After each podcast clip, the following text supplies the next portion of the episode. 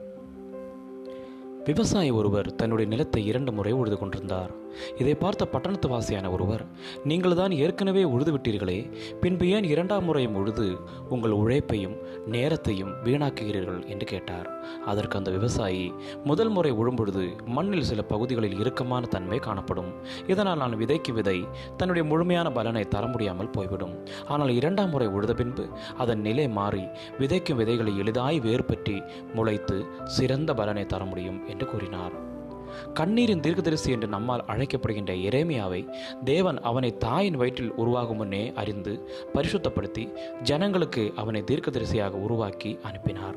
அவன் சிறு பிள்ளையாய் இருக்கும்போதே ராஜ்யங்களை கட்டவும் நாட்டவும் இடிக்கவும் பிடுங்கவும் தேவன் அவனுக்கு அதிகாரத்தை கொடுத்தார்.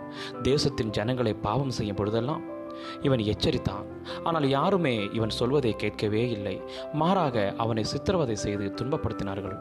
இப்படி செய்ததால் அவன் ஜனங்கள் மீது வெறுப்பை காட்டாமல் அவர்களை தேவ கோபத்திலிருந்து எப்படியாவது விடுதலை செய்யும்படி கடைசி வரை போராடினான். அவர்களுக்காக கண்ணீர் விட்டு அழுது புலம்பினான். கடைசி வரை அவர்களுக்காய் போராடினான்.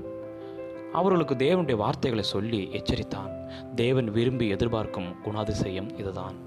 பிரியமானவர்களே உன்னையும் தேவன் உருவாக்கும் பொழுது சில கடினமான சூழ்நிலைக்குள் நடத்த வேண்டியதாக இருக்கும். இவைகள் எல்லாம் உன்னை கொண்டு தேசத்தில் மகிமையான காரியங்களை செய்யும்படிதான் என்பதை உணர்ந்து கொள்.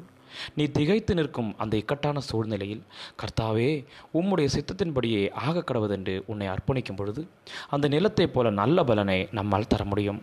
இன்னும் எரேமியாவைப் போல மற்றவர்களுக்காக அழுது ஜெபிக்கும் சிறந்த குணாதிசயம் நம்மில் உருவாகும். இதையெல்லாம் என்னால் சகித்து கொள்ள முடியாது என்று சொல்வோமானால் நம்மால் தேவனுக்கு எந்த பிரயோஜனமும் இருக்காது. நாம் தேவனுக்கு பிரயோஜனமுள்ள உபயோகமுள்ள பாத்திரமாக பயன்பட நாமே நமக்கு கிருபை செய்வாராக. ஆமேன். God you all